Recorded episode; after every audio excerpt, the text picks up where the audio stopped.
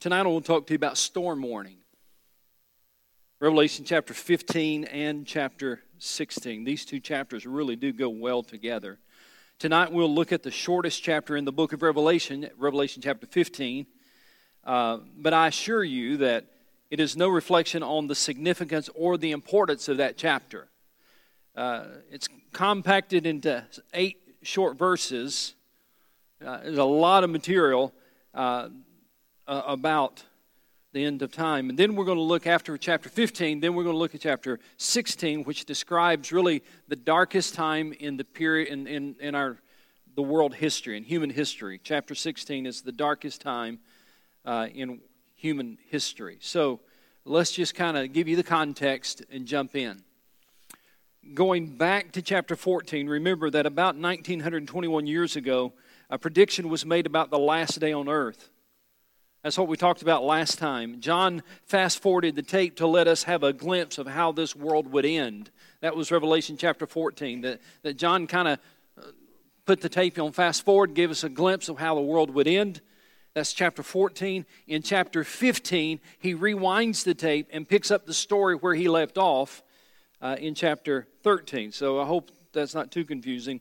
But let me just follow your notes and notice that there are three judgments spoken of in Revelation that occurred during these seven years of tribulation. Uh, there is the, what's called the sealed judgments, Revelation chapter 6, which occurs in the first half of the tribulation. Uh, then there is the trumpet judgments, Revelation 8 and 9, which also occurs in the first half of the tribulation, first three and a half years of that seven year period. And then there is the bowl judgments, which we'll talk about tonight, Revelation 15 and 16, and these occur in the second half of the tribulation. This is also known as the time of great tribulation because it is during this time that God's wrath will be poured out in its fullest sense. And it will lead to the end of the world as we know it. So, what we're talking about tonight in chapter 15 and chapter 16 is basically God pouring out his wrath on humankind and marking the end of the world as we know it. Now, in chapter 15, chapter 15 introduces the seven last plagues that will bring the time of tribulation to an end and will usher in the millennial reign of Christ. And let's just begin reading uh, in verse 1, chapter 15 of Revelation, verse 1. I saw in heaven another great and marvelous sign. This is John speaking. I saw in heaven another great and marvelous sign seven angels with the seven. What kind of plagues is that, Jamie? What kind of plagues does it say there? Seven what? Seven last plagues. All right, already we have an indication that these are things that's going to occur at the very end. These are the things that, that will occur that will bring human history to a close. I saw in heaven another great and marvelous sign seven angels with the seven last plagues. Last, because with them, God's wrath is completed. So we see, first of all, if you're following in your notes there, the completion of God's wrath. You need to understand that during the last three and a half years of the tribulation, there will be these seven plagues that God will pour out on the world and these will bring, as he says in the end of the verse, that this will bring to completion God's wrath. These plagues will be the worst thing this world has ever seen. We're going to look at those in chapter 16 in a moment. These plagues are outlined in chapter 16, and sometimes they are referred to as the seven bowls of God's wrath. Let me ask you something. Have you ever have you ever had a big bowl of cereal and you're walking? Maybe you don't do this. You probably eat your cereal in the kitchen, don't you? Have you ever had a big bowl of cereal and you're walking to the living room to watch ESPN and you stumble and you spill it out? All right. All right, well, that works too. When you spill something out, it doesn't just kind of, you know, unless you just do a little bit, but when you kind of really dump the bowl all of a sudden, I mean, it just comes pouring out. I want you to think of God's wrath in those terms that these bowl judgments, as, as they are called, are times when God's wrath will come pouring out on the world. And when we get to chapter 16, it will make the hair stand up on the back of your neck.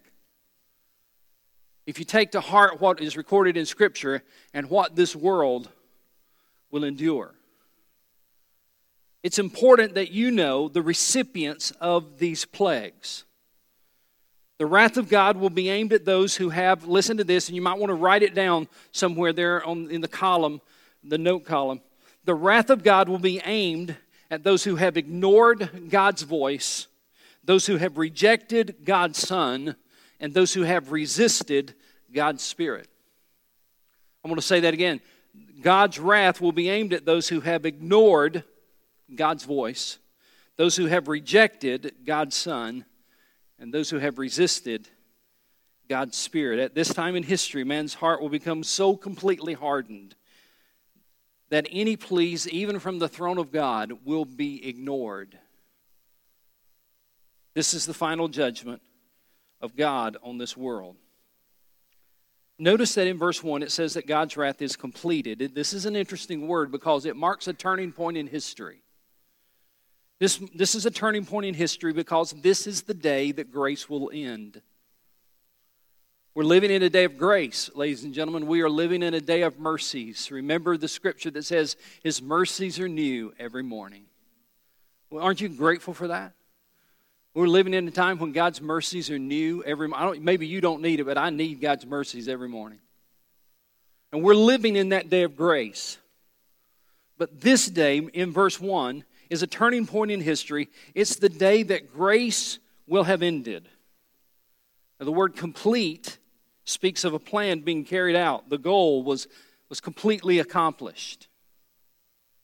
Look in chapter 16, verse 17, just to give you the context chapter 16, verse 17. Fast forward to that. The seventh angel poured out his bowl into the air, and out of the temple came a loud voice from the throne saying, It is done. Does that sound vaguely familiar to anything else you've heard in the New Testament or read in the New Testament? Yes, Jesus on the cross, and what did he say? It is finished. On the cross, now get this. Jesus said on the cross, It is finished. But for those who reject his sacrifice and refuse his offer of forgiveness, there will be a day when he will declare, It is done. On the cross, mercy and grace were made available to you and I. But there's coming a day when that door will close, and God will declare as He pours out His wrath on those who have ignored His voice, those who have rejected His Son, those who have resisted His Holy Spirit. There's coming a day when the wrath of God will be poured out on those, and God will declare, It is done. I don't know about you, I like it is finished a whole lot better. Notice the tribulation saints that are mentioned in verse 2. Chapter 15, verse 2. It says, And I saw what looked like a sea of glass mixed with fire, and standing beside the sea, those who had been victorious over the beast and his image, and over the number of his name, they held harps given them by God. There's a beautiful picture painted for us in verse 2 of the tribulation saints who have remained faithful to God and they've paid the price with their lives. That's the pictures painted here in this verse. The sea of glass, most scholars believe that this sea of glass mentioned here, mixed with fire, probably symbolizes the trouble that these tribulation saints passed through. You see, their way was not an easy way, their path was not, not an easy path. Uh, they had to pass through the fire.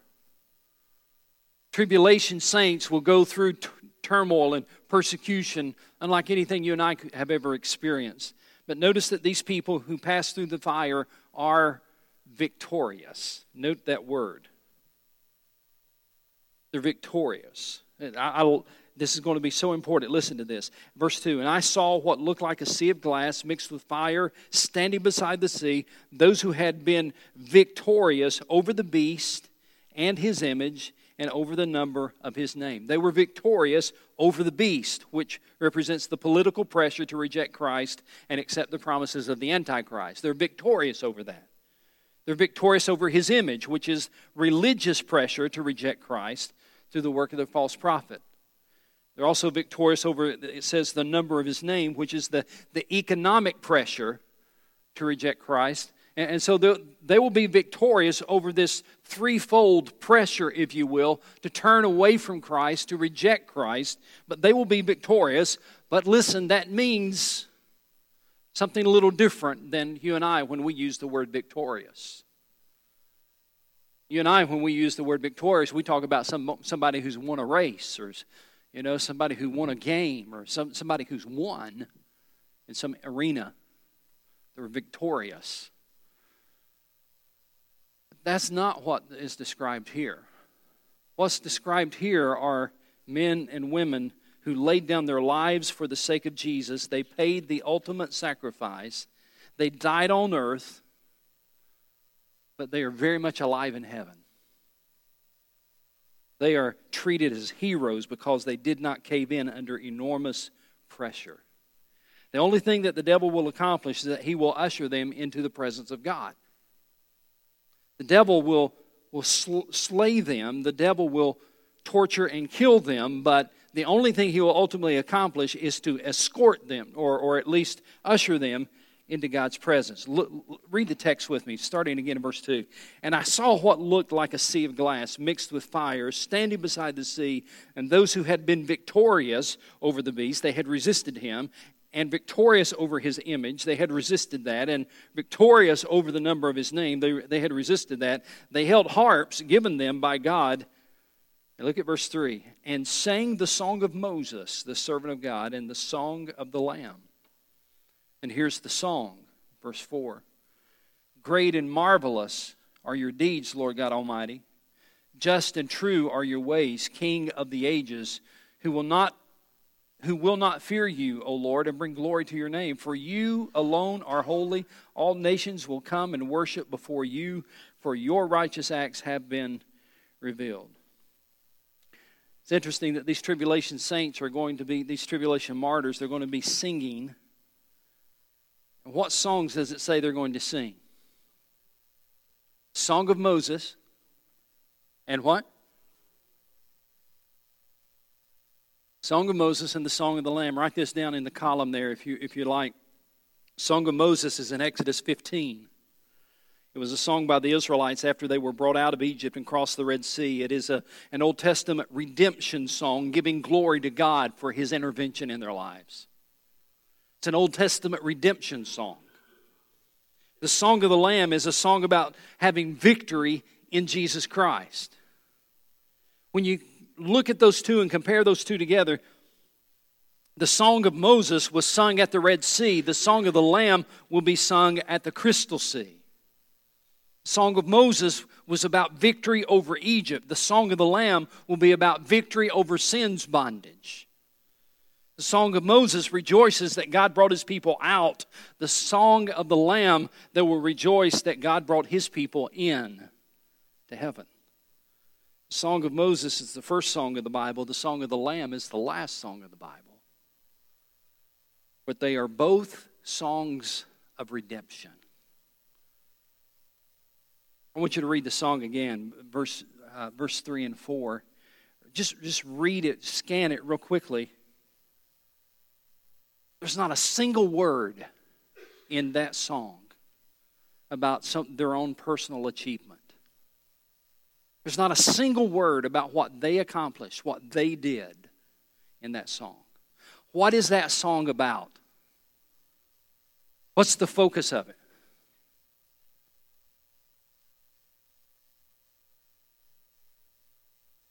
All right, from beginning to end, the song is a lyric about the greatness of God. Look at it again. Great and marvelous are whose deeds? Your deeds, Lord God Almighty. Just and true are your ways, King of the ages.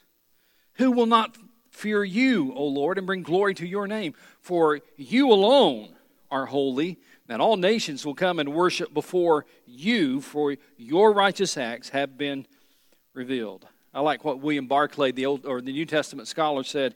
He said, "Heaven is a place where men forget themselves and remember only God." That's good. And then in verses 5 through 8, we have preparation for the, the plagues that we're going to be looking at tonight. Verse 5 through 8. Verse 5 After this I looked, and in heaven the temple, that is, the tabernacle of the testimony, was opened. And out of the temple came the seven angels with the seven plagues. They were dressed in clean, shining linen and wore golden sashes around their chests. Then one of the four living creatures gave to the seven angels seven golden bowls filled with the wrath of God, who lives forever and ever. The temple was filled with smoke from the glory of God and from his power. And no one could enter the temple until the seven plagues of the seven angels were completed. I just want you to, in your mind, in your own imagination, I want you to, in verse 7, I want you to imagine what this is like. Then one of the four living creatures gave to the seven angels seven golden bowls filled with the wrath of God, who lives forever and ever. I'm convinced that we can't fully comprehend this, what, what I'm about to tell you, but as best as I can, I want to describe something to you. I'm convinced that I can't fully comprehend this. Maybe you can. can. But you say, Pastor, I don't understand this whole thing about God's wrath because I thought God was a God of love. He is a God of love, and He has been waiting since creation of time. He has been waiting for men and women to turn and place their faith in Him. He has tried everything you could ever imagine to get people to turn to Him and put their faith in Him. He has sent prophets, He has written His word, uh, He sent His own Son to die on the cross. He, he, he's done everything imaginable to reach out to people, but there comes a time when eventually sin must be judged.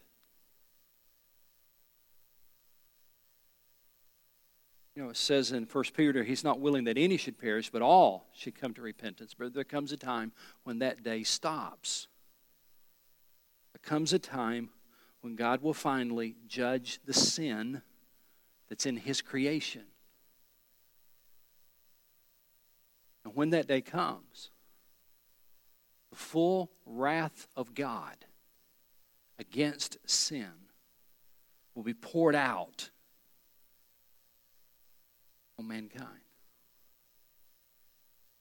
We can't imagine what that's going to be like. It's best, the, the best that we can do is to look at chapter 16. Because in chapter 16, he describes for us seven bowls and each of these seven bowls represent something that's going to happen in the world. Chapter 16 is one of those chapters in the Bible that makes the hair stand up on the back of your neck because chapter 16 reminds us, it's basically a warning of, of what's ahead. You know, in the last several days, we've seen a lot of weather warnings, haven't we? You're watching the TV, and on the bottom of the screen, that, that ticker goes across the bottom of the screen you know, the hurricane warning. We see all kinds of warnings going across the, the screen. Let me tell you something. They don't put those warnings up for light showers. They don't put those warnings up to say, hey, uh, there will be uh, sprinkles in Powdersville tomorrow morning. They don't put it up for, for light showers. They put those warnings up, ladies and gentlemen. They reserve them for severe, life threatening storms. Chapter 16 is a storm warning for all mankind. The storm is looming on the horizon. And John is describing what will take place at the end of the world, at the end of the Great Tribulation. And what we're about to read is the darkest hour in human history when the wrath of God will be poured out in its fullness. In fact, I want to say this if what we are about to read was, were to be a movie, I'm convinced it would be rated R. I'm going to say that again. If what we are about to read was a movie, it would be rated R for its graphic violence, the graphic nature of the content. We would have to rate it R if it were a movie. So let's just look into it and see what these seven bowls are all about. Now, I'm going to ask you to help me tonight. I'm going to ask you to participate for the rest of the study. I want to ask you a lot of questions. In fact, you're going to help me teach the rest of this lesson. But for each of the bowl judgments, I'm going to ask you the target. Who's the target in this judgment? I'm going to also ask you what's the affliction? And then I'm going to ask you, what's the ramifications of that particular judgment? And so this is going to be a group study for the rest of the way out as we look at chapter 16. First of all, let's look at bowl number one, verses 1 and 2. Then I heard a loud voice from the temple saying to the seven angels, Go pour out the seven bowls of God's wrath on the earth. First angel went and poured out his bowl on the land, and ugly and painful sores broke out on the people who had the mark of the beast and worshiped his image. First of all, who is the target in this judgment? I'm hearing some what those who worship the beast, those those who are the followers of the antichrist. If the man takes the mark of the beast on his hand or his forehead, it will somehow turn against them. Look, what's, what's the affliction there? ugly and painful sores. The thought here is of, of ulcerous, contagious, putrefying sores, which infect the body sort of like a cancer. Uh, you might think of it in terms of a skin disease for which there is no cure. A skin disease that, that doesn't get better.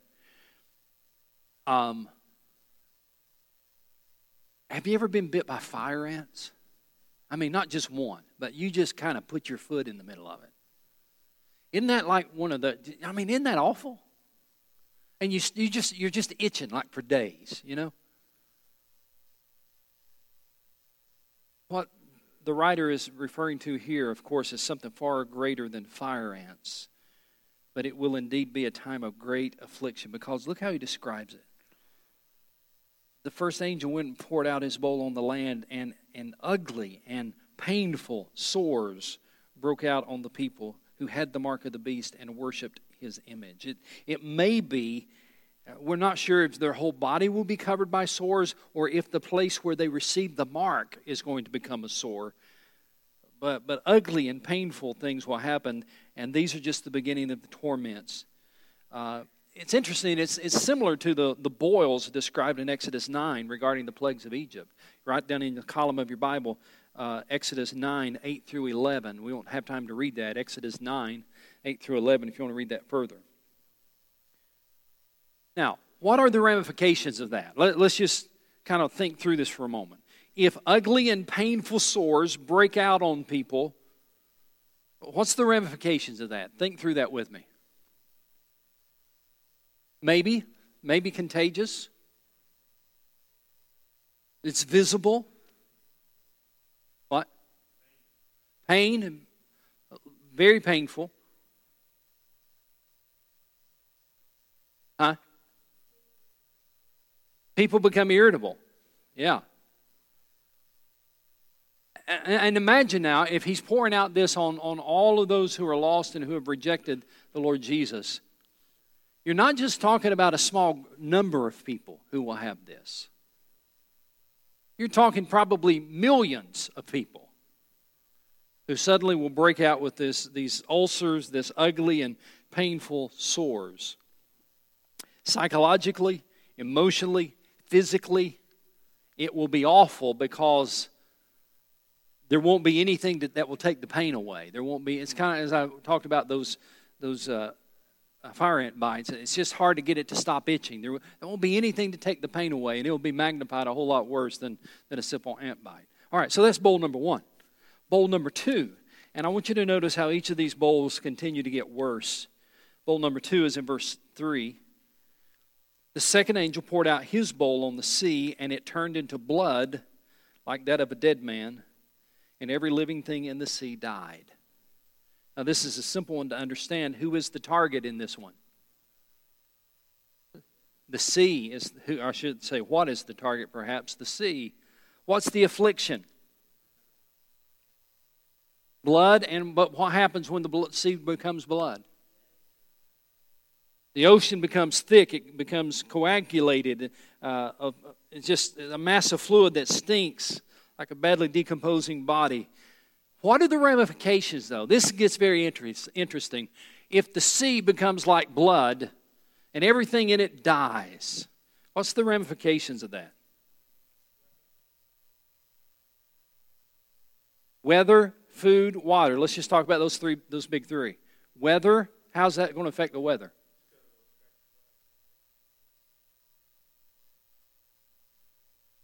Yeah, all right, so it's going to affect the weather, certainly. It's going to affect the food supply. It won't bother me any because I don't like anything out of the water anyway. The Lord put that stuff under the water for a reason. He never intended that for my stomach. Is my is my that's not biblical. That's just Keith. Uh, say that again, Andy. All right. Air supply as well. Do you think it will affect the global economy? Oh, yeah. I mean, just think about travel like that across the ocean. It will be probably impossible. You wouldn't want to be out there. And then something as small as this. You know, all of those beach communities up and down the coast and any coast, wipe them out. Shores will be cluttered with rotting piles of fish. The stench will be unbearable. Um, someone put this, said this, it will be as though the bruised world is laying in its own gore. It'll be awful. Uh, that's just the second bowl. So the first bowl, let's review this real quick. The first bowl is what? Sores. Ugly, painful sores that cover their bodies, and, and it's, it's, millions and millions of people affected. Number two, the, the sea becomes blood. Number three, verses four through seven. Third angel poured out his bowl on the rivers and springs of water. So this one is about water too. And they became blood. Then I heard the angel in charge of the water say, You are just in these judgments, you who are and who were the Holy One, because you have so judged, for they have shed the blood of your saints and prophets, and you have given them blood to drink as they deserve. And I heard the altar respond, Yes, Lord God Almighty, true and just are your judgments. Now, this is very interesting. So I, have already told you the target is fresh water. The, the, the previous one was the salt water, the sea. Now the target is fresh water. And, and the affliction is, again, the water is turned into blood. But I think it's so interesting here that it, it says in verse 5 Then I heard the angel in charge of the water say, You are just in these judgments you who are and who were the Holy One, because you have so judged. For they've shed the blood of your saints and your prophets, and, and you have given them blood to drink as they deserve. In other words, this one is going to be so bad when the fresh water turns blood. It's as if the angel said, Now, Lord, we just want you to know we believe you're just in doing this. This because it's going to be so awful. We just, we just want to declare you're just in doing this. They've shed the blood of innocent people, innocent Christians, the martyrs, the tribulation saints. They've shed the blood of all of your tribulation saints, and so now you have given them blood to drink. Wow. Hmm. I want you to find the Old Testament book of Hosea, chapter 8.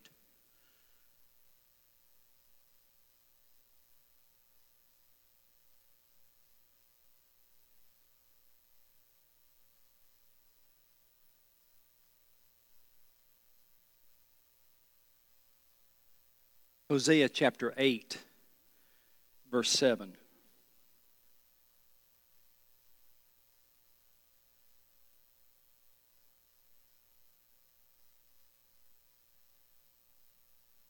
Somebody read that for me. Hosea 8 7.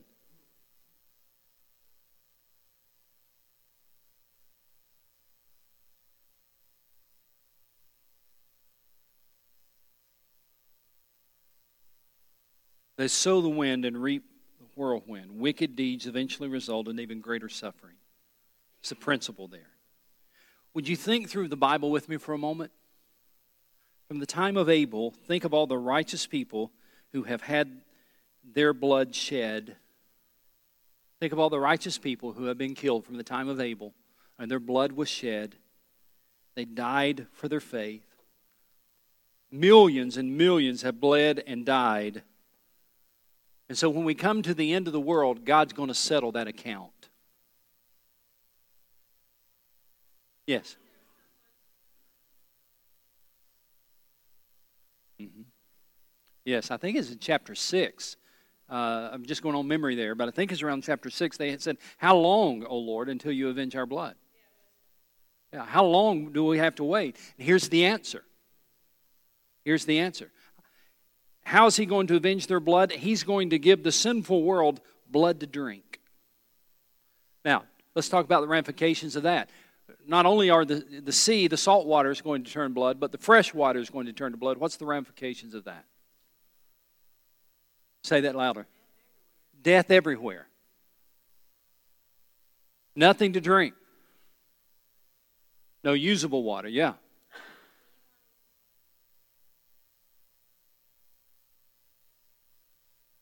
Yeah. You can't do anything. Do you think that there will be global panic? Absolutely. Health problems? Uh, maybe, I'm guessing here, maybe it will begin to dawn on people that the end of the world is just around the corner. Maybe it will begin to, to dawn on people that God is indeed judging the world. Now, I want you to look at one other scripture before we go to the next one. Go back to the book of Exodus, chapter 7. Exodus chapter 7. You see, in Revelation 16, this is not the first time that God has turned water to blood. Exodus chapter 7, verse 17.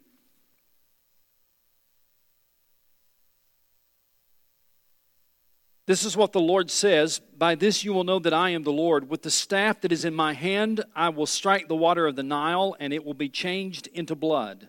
The fish in the Nile will die, and the river will stink. The Egyptians will not be able to drink its water.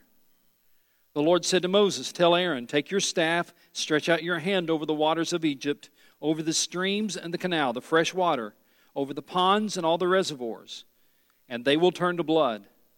Blood will be everywhere in Egypt, even in the wooden buckets and stone jars. Verse 20 Moses and Aaron did just as the Lord had commanded. He raised his staff in the presence of Pharaoh and his officials and struck the water of the Nile, and all the water was changed into blood. The fish in the Nile died, and the river smelled so bad that the Egyptians could not drink its water. Blood was everywhere in Egypt. And what God did once in, a cor- in the corner of, a, of the world, He will one day do worldwide. And that's just the third bowl of judgment. Oh, absolutely. Absolutely. Absolutely. There, there will be death, massive, massive death. Let's go to bowl number four. Things continue to get worse, bowl number four is in verses 8 and 9. Fourth angel poured out his bowl on the sun, and the sun was given power to scorch people with fire. Talk about sunburn. Verse 9 they were seared by the intense heat and they asked God to stop it. Is that what your Bible says? No. They were seared by the intense heat and they cursed the name of God who had control over these plagues. But they refused to repent and glorify Him. So, what is the target in this particular judgment? The sun. The sun was given power to burn people. All God would have to do is remove one or two layers of the ozone that blankets the globe. You know, scientists are already warning us about global warming. Global warming. Uh, it's nothing compared to the global warming we're going to have. And it doesn't matter what form God uses, one day the plague will happen. Go to the last book of the Old Testament, which is the book of Malachi, chapter 4. Malachi chapter 4, verse 1.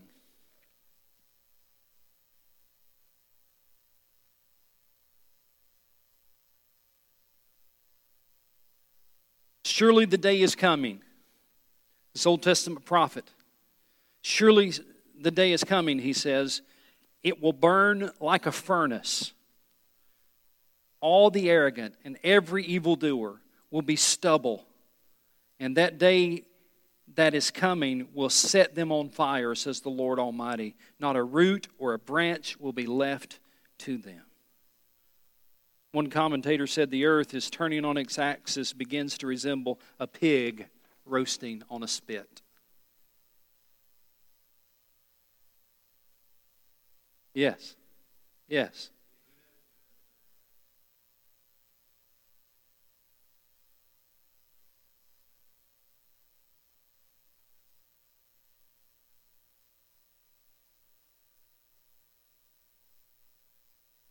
Exactly. Exactly.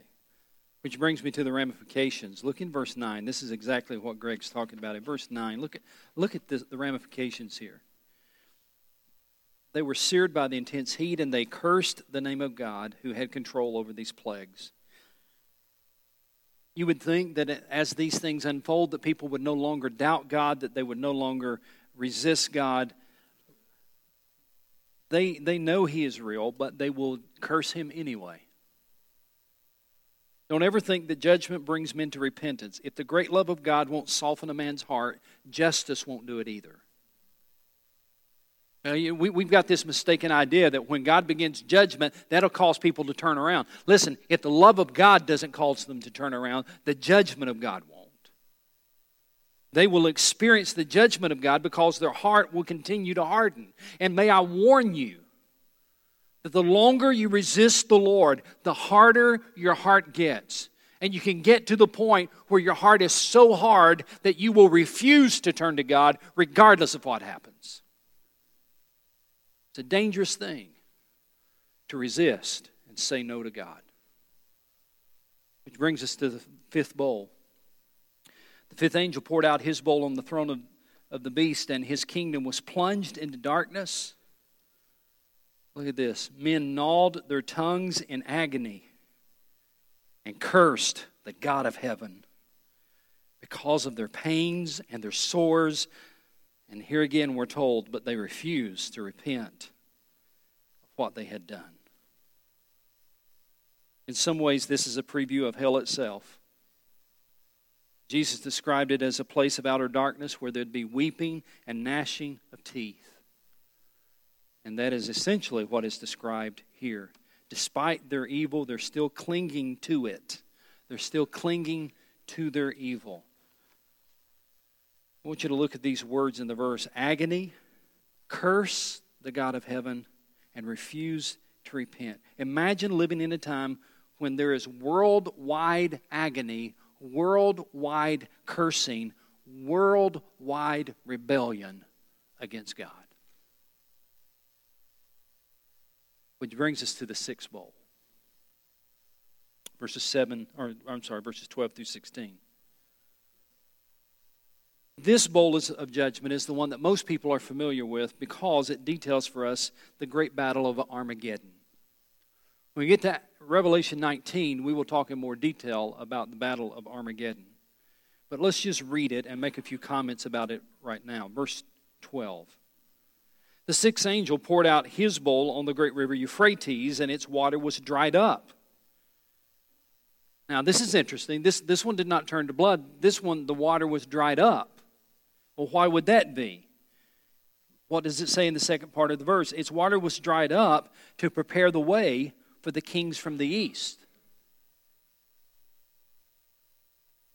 Then I saw three evil spirits that looked like frogs, and they came out of the mouth of the dragon, out of the mouth of the beast, and out of the mouth of the false prophet.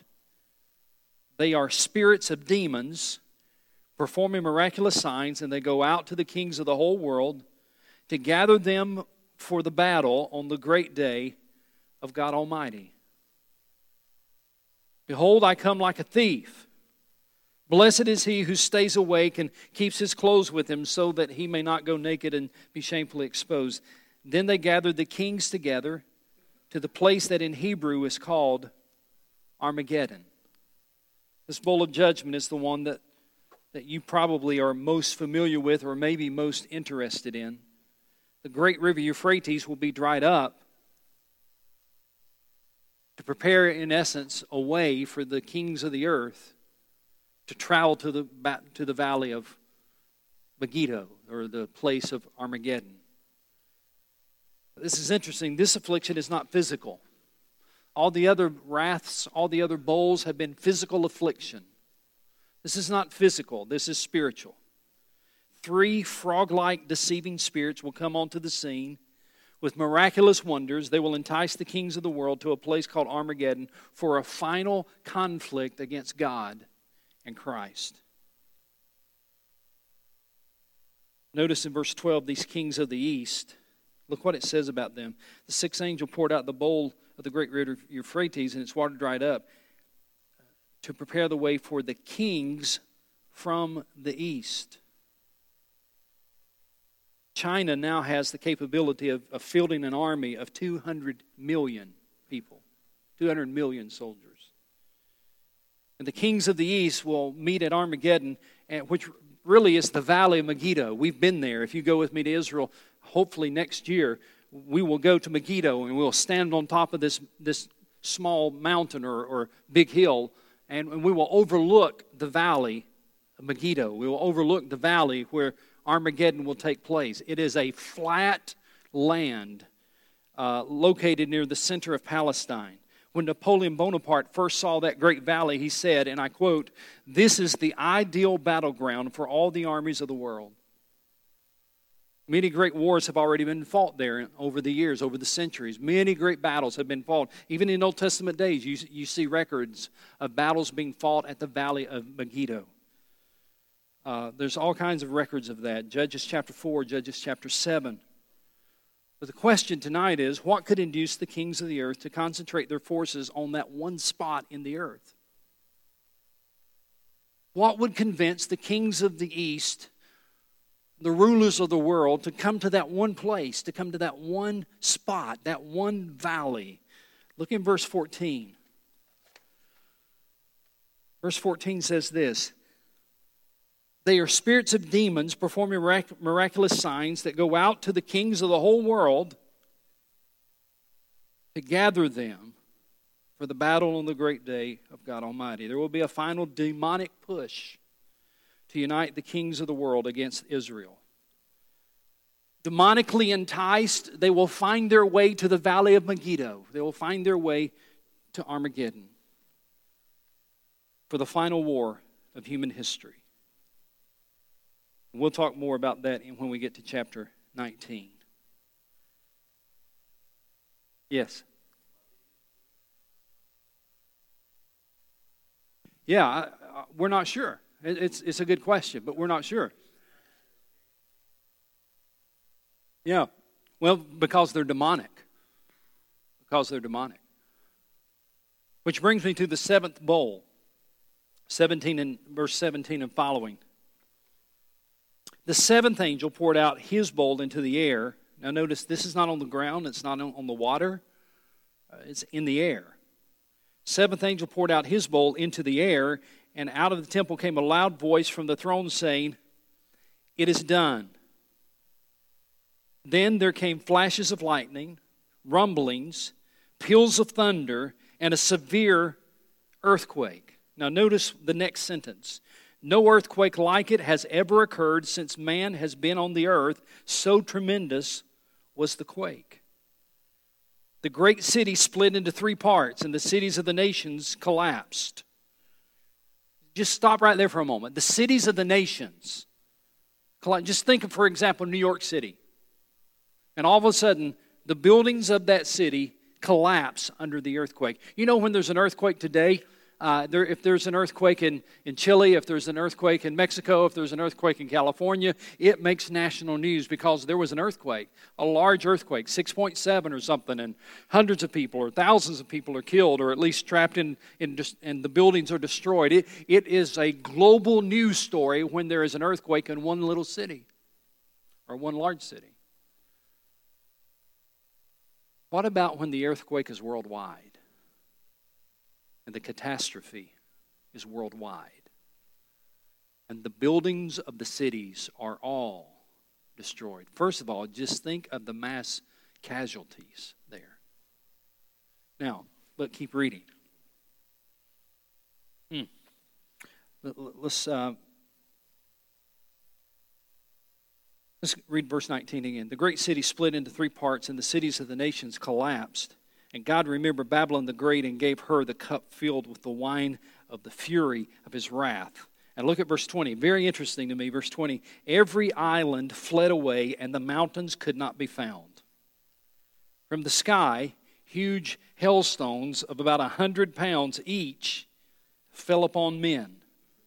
And they cursed God on account of the plague of hell because the plague was so terrible. Final judgment will appear in the form of God's of the world's greatest earthquake. When the earthquake occurs, the surface of the earth will be changed. It says every island will sink into the waters. Every mountain will be leveled. Just think of some of the places you've been Puerto Rico, Hawaii, covered with mountains and water, and all of a sudden they will be no more. Every building, every wall will crumble. Millions and millions and millions of people will be beneath the rubble. And then hell will fall, H A I L, will fall. And how big will, will the, the balls of hell be? Yeah. It's hard to imagine that, but the best word picture I can give you, and this is a poor word picture because if you go to the bowling alley and you, you know, they've got these balls, this one's 10 pounds, this one's 14 pounds, this one's 16 pounds. Could you imagine if just those were falling from the sky? If bowling balls were falling from the sky? Imagine the damage that that would do. Let's just say 15 pound bowling balls falling from the sky. Imagine the catastrophe, the death, the damage that would occur if bowling ball or hell the size of bowling balls were falling from the sky. And that's just maybe 15 pounds. And these hailstones will be 100 pounds. Yes.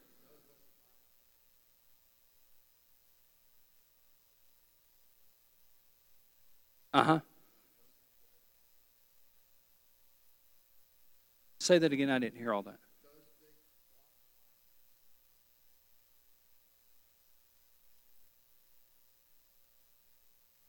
Yeah.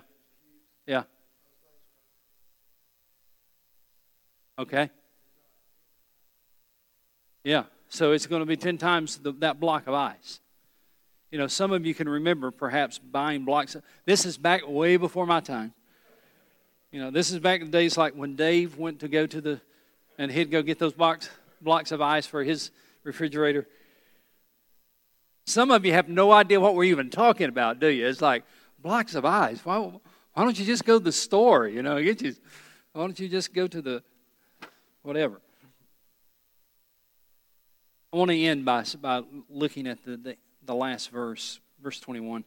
Uh, from the sky, huge hailstones of about 100 pounds each fell upon men and I want you to notice the depth of man's depravity. And they curse God on account of the plague of hell because the plague was so terrible. When they should have begged God for mercy, when they should have begged God for forgiveness and begged God for deliverance. They, in defiance, cursed God because of the plague.